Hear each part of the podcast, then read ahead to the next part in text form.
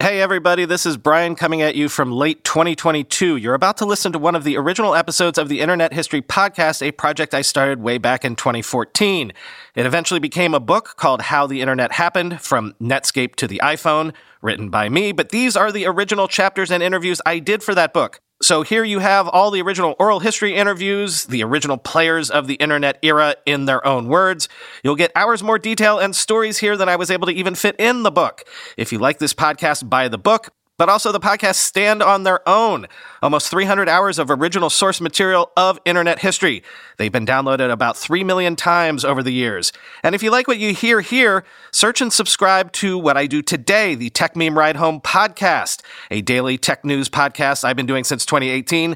Basically, the Tech Meme Ride Home podcast is the history of the internet every day in real time. Across America, BP supports more than 275,000 jobs to keep energy flowing. Jobs like updating turbines at one of our Indiana wind farms and producing more oil and gas with fewer operational emissions in the Gulf of Mexico. It's and, not or. See what doing both means for energy nationwide at bp.com/investing in America.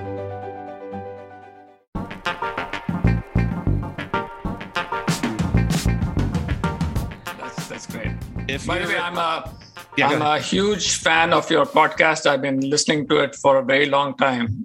Great. So I'm delighted beyond words to be on this podcast. Well, and let me say that consider ourselves recording. Let me say that you are the first person that I have brought the show back for in about a year and a half. I've always said that if somebody approached me that was interesting enough, and you've been involved, you've had a finger in everything, so you definitely qualify. So thanks for coming on the show. Yeah, you bet. Yeah. You're coming to promote a book. I'm gonna mention that right now, but then we'll circle back to it at the end. It's called From Startup to Exit, An Insider's Guide to Launching and Scaling Your Tech Business. I highly recommend it, and I'm going to tell y'all why at the end. Shirish, let's start with the fact that you joined Microsoft in 1987, which is 1 year after the Microsoft IPO. This is way before the web. This is way before Windows. Microsoft is basically an MS-DOS company. So how old are you when you join, and you know, what was Microsoft like in 1987?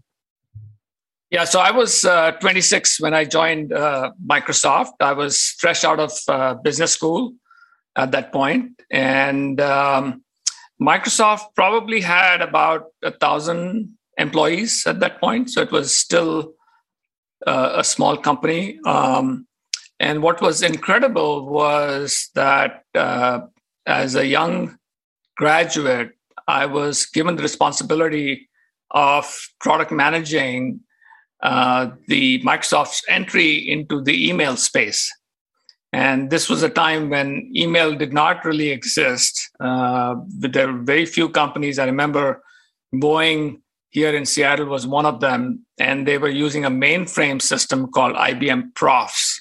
Many people probably never heard of IBM Profs. And I remember going to meet with Boeing to see what the requirements were. And it was quite daunting because they thought a PC-based email solution. I mean, no way that could scale up to our needs of 100,000 employees. So it was an exciting time to be at Microsoft because you were given this responsibility at a very young age to really manage the entry of Microsoft into a whole new category. Well, and I think we should share a little bit of context here. Again, this is 1987. The web doesn't really start to take off till 93, 94. So when we're talking about email in 1987, we're talking about largely intranets, largely corporate mail systems and things like that. This is not getting your mom a Hotmail account yet. This is something entirely different. This is very much an enterprise thing, right? Yes, definitely. And again, it was, companies using, systems like IBM Profs and DEC, all in one, etc. I would say that one of the challenges we had was that a lot of companies didn't even have local area networks, to run email software. So we were that early in terms of how email was being adopted by corporations. But it was clear, at that time we had an internal system called Xenix Mail that we were using at Microsoft. And it was clear that email was the lifeblood of the company and that it was only a matter of time before email would get popular among all kinds of companies of all kinds of sizes. So you're involved in the launch of Microsoft Mail. There's a bunch of acquisitions that go into to making that product, but I think was the big product there the Microsoft Mail for PC networks. I think that comes in 91. That's right. Yes. Yeah. We first launched on the Macintosh, which was called Microsoft Mail for Apple Talk Networks. And then we launched, we bought a company called Network Courier out of Canada, and that became Microsoft Mail for PC networks. And then we started working on what became ultimately the Microsoft Exchange server, which launched in more like, I think, in 95 timeframe. The, again, for context, like, Macintosh, Apple was very big on networking at the time, sooner than other people as a way to try to differentiate themselves. And it's Microsoft Mail for PC network. So when that launched, was that a Windows product at that point? Because at this point, Windows is overtaking DOS. Windows 3.1, I think, is out by then, right? Yeah, we had a Windows, as we call it, Windows client, in addition to MS-DOS and Apple Mac clients that were available for Microsoft Mail for PC networks. Yes, and that was critical for Microsoft to have a Windows client. Are you? Can you give me any background or color? Do you remember when things like what was originally called the information superhighway, or what did Bill call it? Information at your fingertips or something like that. He had a different information acronym. At your fingertips. Yes, right. He had a different acronym for it. But generally, the coming of what we would now call the internet era.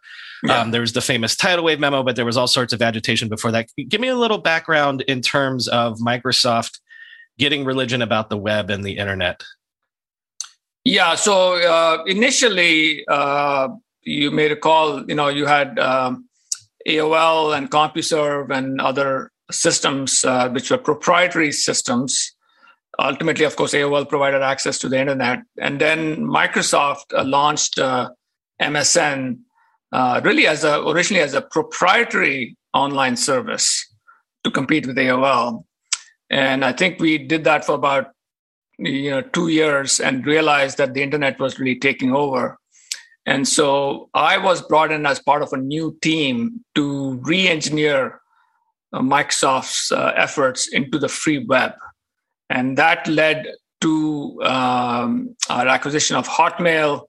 I also did the deal with Inktomi, which was the Google of its days, to provide Microsoft entry into the search business. Well, we're going to come to all that individually.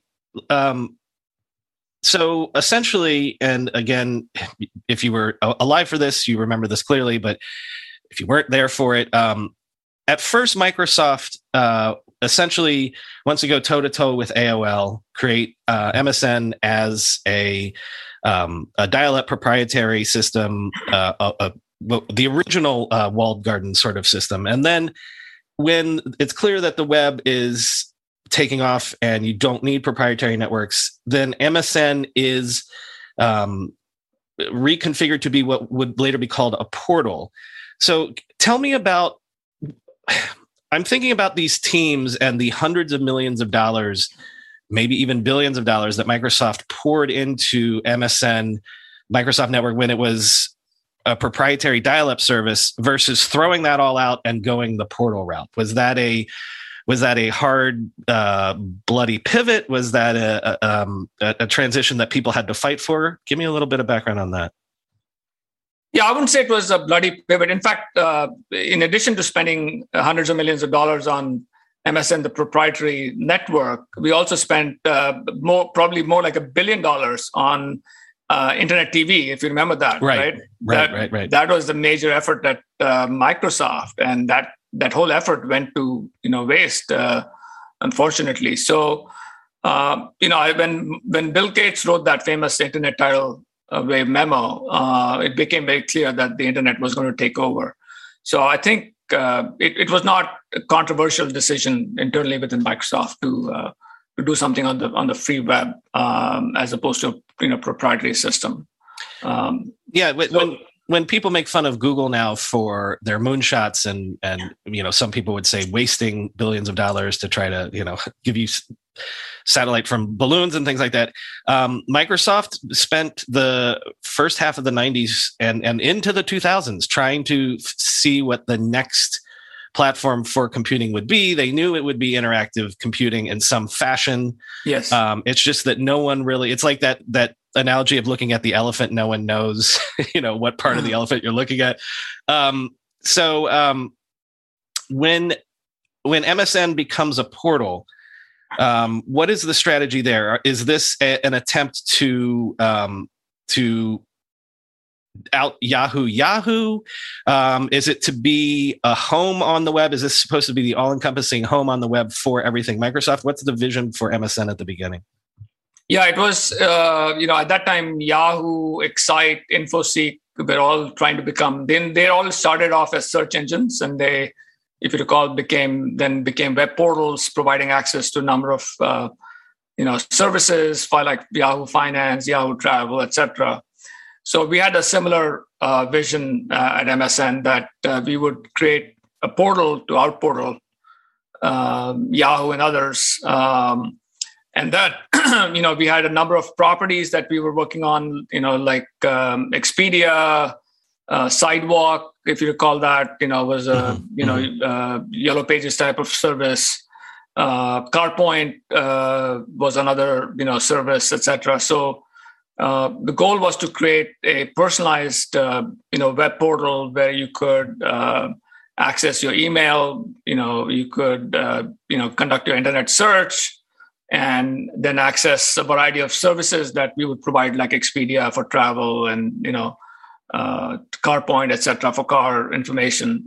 So that was the overall vision at that point. Or maps and things like that. I've said before that all of your basic stock apps that come with your smartphone now are sort of tools that the portals sort of all had, because the idea was you wanted people to come back to the portal on a daily basis. So there's things like sports scores, headlines, weather, maps, all these things.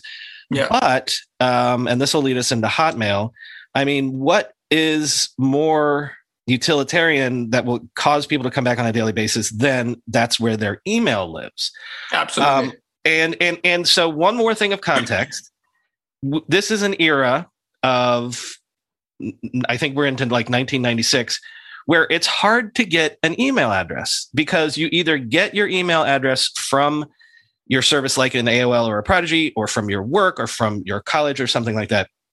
So the idea that an email address would be free and accessible from a web page, so you could access it anywhere you had access to the internet, was completely revolutionary, and probably the stickiest thing that you could come up with for these portals, right? Absolutely. The Hotmail really was the first SaaS service of its kind at that time. So the idea of taking something that originally required a client application that sat on your desktop to access your email, but now being able to access that from the web, get it for free, get an email address, be able to access it from any location just with a web browser, was totally revolutionary at that point. And that's the reason, why we decided to, go after Hotmail and ultimately make that acquisition. Can you, I know that you weren't around for this, but can you give me some of the background just for the audience right now of Hotmail as an enterprise and how it was launched and that sort of thing? I think the famous story is that the founders, when they had the idea, thought it was so blazingly obvious to them that they tried to keep it a secret. They would approach VCs and pitch something else, and then if they liked the VC, they'd tell them the real idea, which was Hotmail. Give me a little bit of background on the Hotmail story. The two founders, Sabir Bhatia and Jack, I forget his last name, were the two, they're pretty young folks who built the Hotmail concept. I don't have the original founding story as you outlined it, but what I do know is that they got traction immediately, and they were adding. By the time we spoke to them in September of 1997, they were adding about 1 million users a month. And one of the biggest challenges that they had was being able to scale their solution so that it could handle that kind of load. And they literally had to re-architect the solution twice, sort of like changing the wheels of your car while it was running. But they managed to do it and keep it running. Well, one thing that we should poke at a little bit is, the idea of something going viral or a product having viral growth. Mm-hmm. Is something that seems, almost second nature in 2021. Hotmail was there's no way that they were the first to create, a viral hit product, but they were very early in having a product like that. And the main reason was because it was a product where the product evangelized itself by someone using it, because you get a Hotmail account.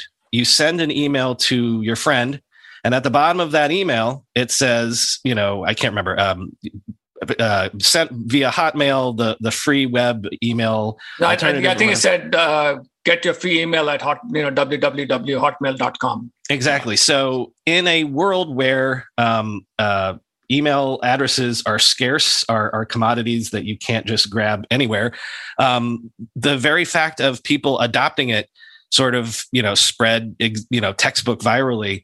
And I feel like that is a lesson, that very basic lesson is something that all sorts of companies have, evolved over the years, everything from, social media startups to web apps and things like that, where it is your user base sort of becomes your marketing team, essentially, or the product does, I guess, is a way to look at it. Mm-hmm. And so, you mentioned 1 million users a month or something, but again, this is in 1996, 97. No one knows how to handle a product taking off at that sort of scale, right? Yeah, I mean, the whole concept of viral marketing was popularized by Draper of the Draper-Jubbertson, fame. And he was the one, I believe, who convinced the Hotmail founders to put that tagline at the end of each email, which is now commonplace now for every email application. But that was a revolutionary idea and really helped Hotmail grow tremendously at that time. So tell me about the actual deal with Hotmail.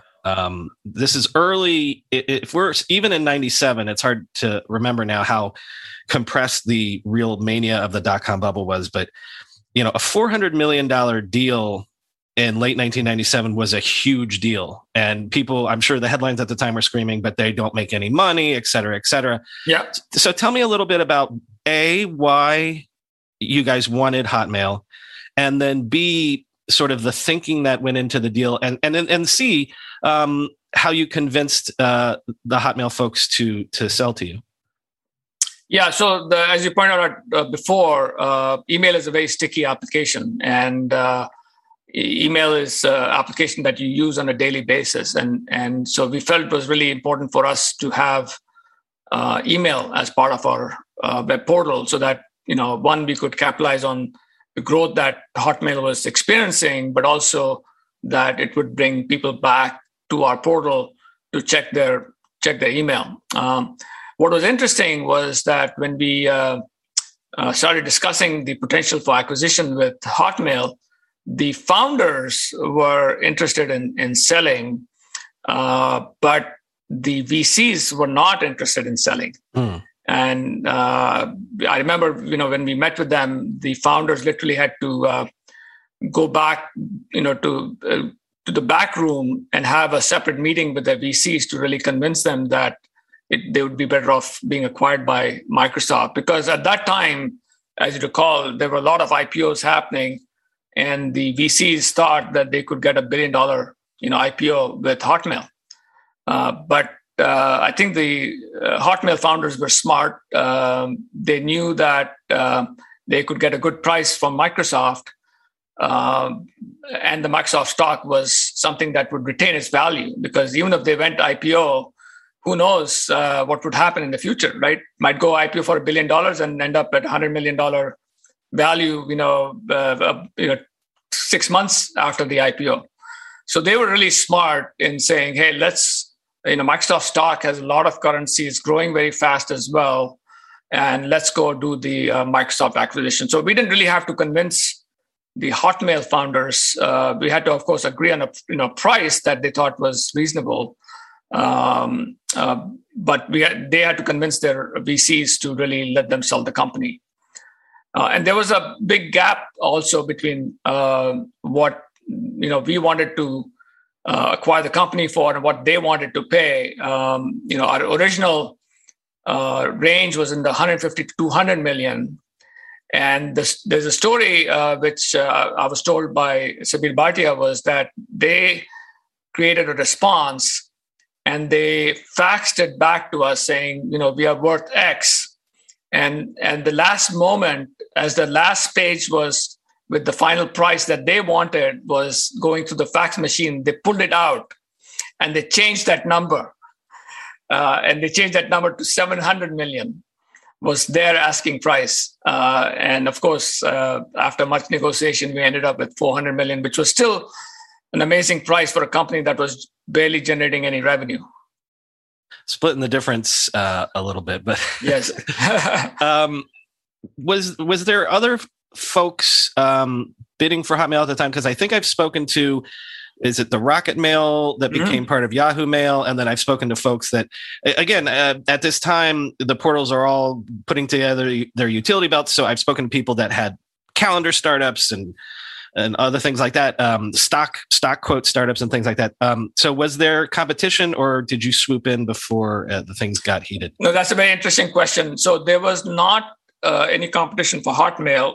What did happen was that Yahoo acquired Rocketmail, which was a follower to Hotmail, before we made our move on Hotmail. And I think they purchased it for like 110 million. And they had, I think, 900,000 users or something to that effect, whereas Hotmail had about 8 million users. And that immediately set the price for Hotmail. So that immediately made that whole acquisition for us a lot more expensive, because the Hotmail guys could say, hey, Rocketmail was just acquired by Yahoo for this price, and they have far fewer users than we do. And if you calculate a per user price, then we should be, worth X. So it immediately made the acquisition for, of Hotmail a lot more expensive for us. Professional welder Shayna Ford used VR training developed by ForgeFX to hone her skills as a welder. The more time that you spend practicing it, that's what separates a good welder from a great welder. VR training can help students like Shayna repeatedly practice specific skills. Virtual reality definitely helps, because the more muscle memory that you have, the smoother your weld is. Explore more stories like Shayna's at meta.com/metaverseimpact.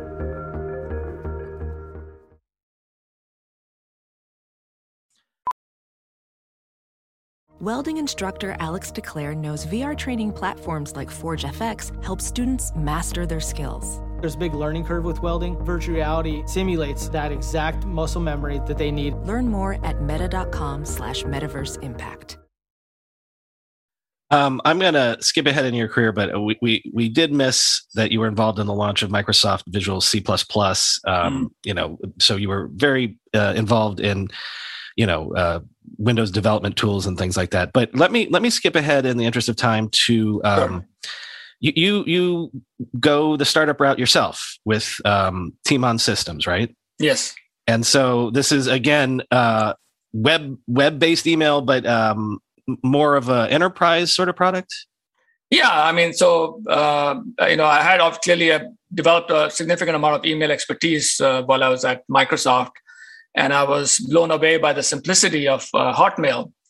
And at that time, Microsoft had something called Exchange Server, which was their client server-based email system. But the challenge with Exchange was that you had to have system administrators to set it up, to manage all the servers, to upgrade it, to back it up, all of that cost. And I felt that that was too expensive for small to mid-sized companies. And so I said, hey, if Hotmail was successful as a web-based consumer email service, why not create a enterprise-grade or business-scale email service with calendaring and scheduling along with that, so that it could meet the needs of small to mid-sized companies, provide the same kind of functionality that Exchange did, but without any of the hassles of upgrading, backing up, etc., of their system. So again, it was one of the first business SaaS products out there. And we launched, in fact, at the same time at SD, the event as some of the other SaaS services at that time. What year is this? This was in 1999. Mm. So this is right when Palm Pilots are taking off. When yes. Things like so, it's essentially you sort of pivot a little bit to allowing sort of mobile access to like email That's systems right. and calendars and things like that. Yeah. So this was when BlackBerry was getting started. They had a couple of 100,000 BlackBerry users, and then phones, commodity phones were becoming internet enabled with something called GPRS. You may recall that very slow connection, and you had these special purpose browsers called WAP browsers that allowed you to access the internet from your phone. And so we felt that given that email had become ubiquitous, that instead of purchasing an expensive device like BlackBerry, why not enable phones to access their to allow users with phones to access their existing email accounts? And our engineering team did a great job of reverse engineering all the proprietary email systems out there, including AOL, Hotmail, Microsoft Exchange, Lotus Notes. We could all access that through our system. When were you acquired by BlackBerry? What year was that? It was in 2002. 2002. Because, yeah. Okay, again, I feel like BlackBerry is one of those companies that risks going down the memory hole in terms of how important it was and how huge it was at the time. But the idea of getting your email when you're out in the field, out on the road or whatever, like that's what made BlackBerry. So your systems are essentially what became BlackBerry Internet Email? Yeah. So BlackBerry had two email systems. One was the original corporate email system that allowed you to access your Exchange or Lotus Notes email. But when they started selling through wireless carriers like T-Mobile and Singular at that time and Verizon, they were saying, hey, there's a class of users called prosumers. These are the business folks who, have, small businesses, and they don't use Exchange or Lotus Notes. They use Pop Email, or they use AOL, or they use, some of these other email systems. And we want to enable those users to access their existing email accounts.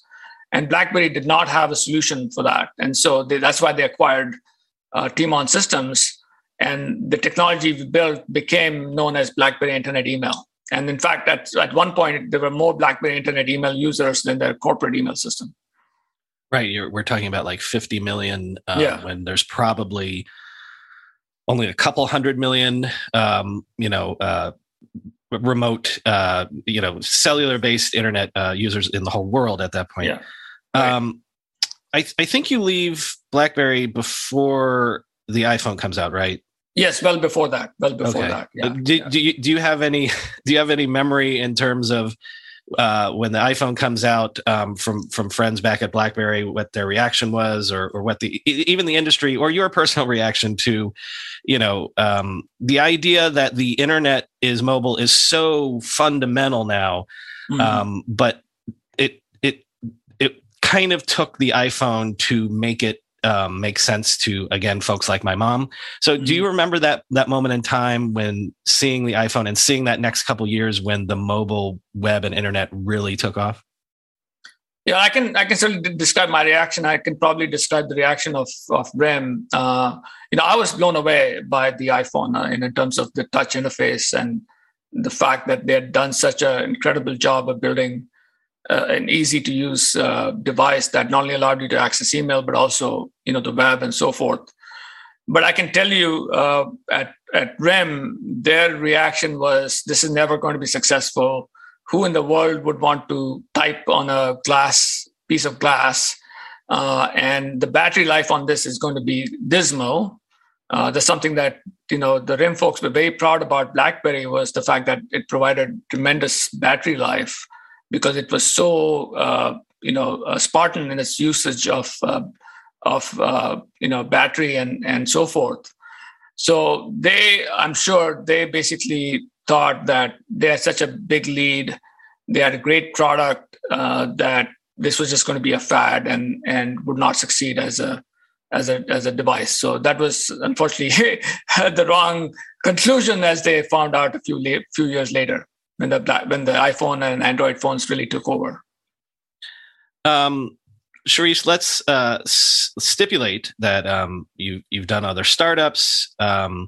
You've been on all sides of the table in terms of acquiring companies, selling companies, having companies not be successful and go under. You've been heavily involved with the Seattle startup ecosystem. Mm-hmm. So let's get to the book. What was the impetus to write From Startup to Exit, an Insider's Guide to Launching and Scaling Your Tech Business? Well, I would say I have somewhat of an idealistic vision around that. You may have heard of the statistics that 9 out of 10 startups fail. But the one startup that succeeds, boy, they change the world, right? And if you look at the top 10 companies in the world by market, capitalization, 9 of them are software companies like Microsoft, Amazon, Google, etc.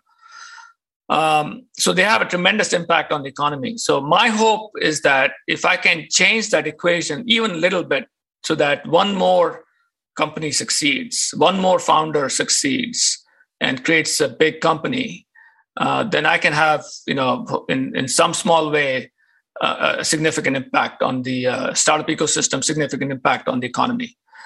So my goal is to really help inspire founders and then make them successful, help them avoid the mistakes that I made. Let me... I am not blowing smoke, because I read every tech book that comes out, and I've had an advanced copy of your book for about a month now. And I would say that this is maybe the most comprehensive. This is almost like a primer or a textbook. I know that I've worked with publishers before, and they're like, never say textbook, because it sounds, they feel like it'll scare people away. But I feel like this is the most detailed step-by-step.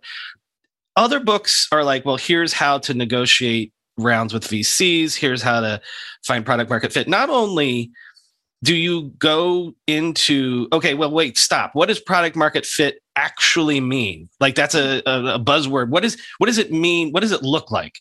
You go into how to split founder equity, how to recruit great employees, but you even do things like, you stop and you're like, have you heard basic terms like lifetime value or CAC? Here's what these, again, terms mean, and here's what they mean to your product, to your startup, to your business. I just have to tell you that I think this is the best book in terms of comprehensively, step-by-step, giving a startup primer holistically. Great. Thank you so much, Brian. I really appreciate that feedback. That was the idea, right? That this would be something that would really not only get founders up to speed on some of the key issues that they'll face, but also serve as a reference, that they can go back time and time again as they make the journey through their, to the startup? I would say not only founders, but, if you're interested in the tech industry, again, and you hear these buzzwords that people use, or you're like, I don't understand what it means to a company raised a Series C or something like that. You know what I mean? Like, even if you're not a founder, I think that the way the modern world is, like, this is an excellent book that will give you that sort of grounding and background in how these things work. But it is aimed, as you said, at founders and startups and things like that. If you had one lesson from the book that you would hope that founders would take away in terms of having a successful company, hopefully, what would it be? I would say that it's really to focus, hard on how to achieve, product market fit, and really testing whether the idea, has merit, and developing an understanding of what are the channels of distribution you will need, what will it cost for you to acquire customers. Really spending time on that, I think, will serve people really well. And that's what I talk about extensively in the book. Well, again, the book is From Startup to Exit, an insider's guide to launching and scaling your tech business. And again, it's not just, it is a roadmap where at all stages, okay, now we need to hire. Okay, now we need, as you say, to really scale and acquire customers. And it's just such a great guide for the basic nuts and bolts of what that actually means. Shirish, thanks for coming on the Internet History Podcast. I encourage everyone to get the book, and thanks for sharing your stories with us. Yeah, thank you so much. Great to be here.